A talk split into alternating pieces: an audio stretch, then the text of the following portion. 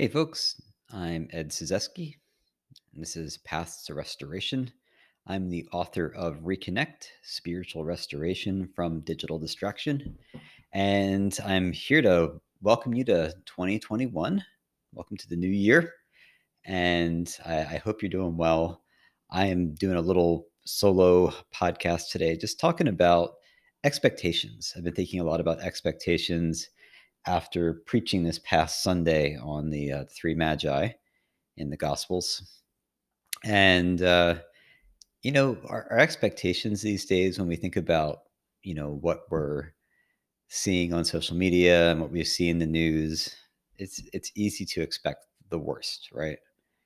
Um, you know, whether we just lose sight of our, our own circumstances right in front of us and and we think more on like national or global scales, you know, we can, you know, if, if you're looking for bad news, you can find it. And if you're looking to evade the, you know, your your present moment, you can do it. You can get, you know, you can get out of out of it and uh, get into this other um, mindset with it. You know, things are just kind of falling apart. And so, one of the things I was thinking about after preaching this past Sunday on the uh, the three magi was this idea of just our expectations and you know where are we expecting to find God? Are we expecting to to find God each day?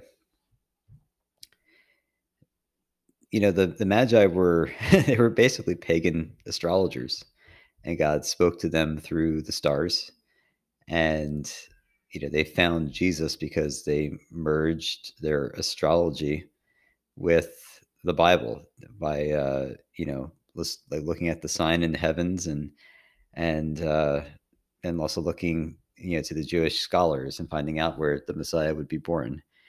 And that isn't you know I don't think the lesson is like okay we need more astrology in the church right that's not it but it's that you know there's there's a receptiveness and willingness to listen and wait and and hear from God and to to expect that God um, can guide us, that God can can speak to us if we if we stop to look, we stop to listen, and that you know maybe God is saying something in nature to us.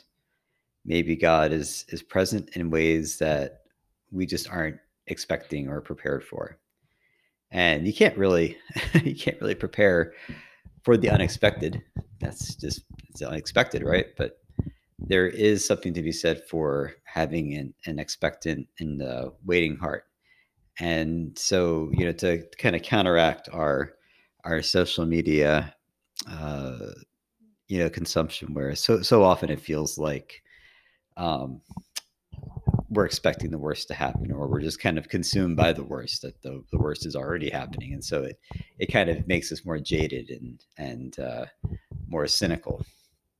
And you know, on the other hand, we have this invitation to to wait, to to look at the stars, and to um, not make an astrology chart, but to to go into nature and and wait on God. So, um, as we start the new year, I want you to think about what you're expecting to happen, uh, what whether the worst case scenario is kind of guiding you, and that's kind of you know kind of controlling your thoughts and making it harder to to be in the present. I know that I really struggle sometimes with, you know, the C word control that I want uh, a, a, particular outcome or I want things to happen a certain way. And it's it's uh, it's tough to live like that. It's not very sustainable, and it it kind of runs in the opposite direction of of surrender and faith uh, to God. So, you know, as we look ahead to a new year, 2021, you know, there's a lot we can't control. And um, we can only hope it'll be a better year than 2020. But the thing we can control right now is what we pay attention to, where we where we're looking, um, how we spend our time. And yes, you know, by all means, you know, read the news, go on social media, but do remember that, you know, we're it's um, what you see on social media does not correspond directly with reality, that we are getting kind of a curated version of reality.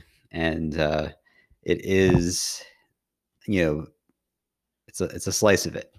And so we have you know these spiritual practices that I hope can ground us, that we can take that time and that space to wait on the Lord and to be present and to step out of the the cynicism and the the worry and the desire for uh, control or or the just the power of fear.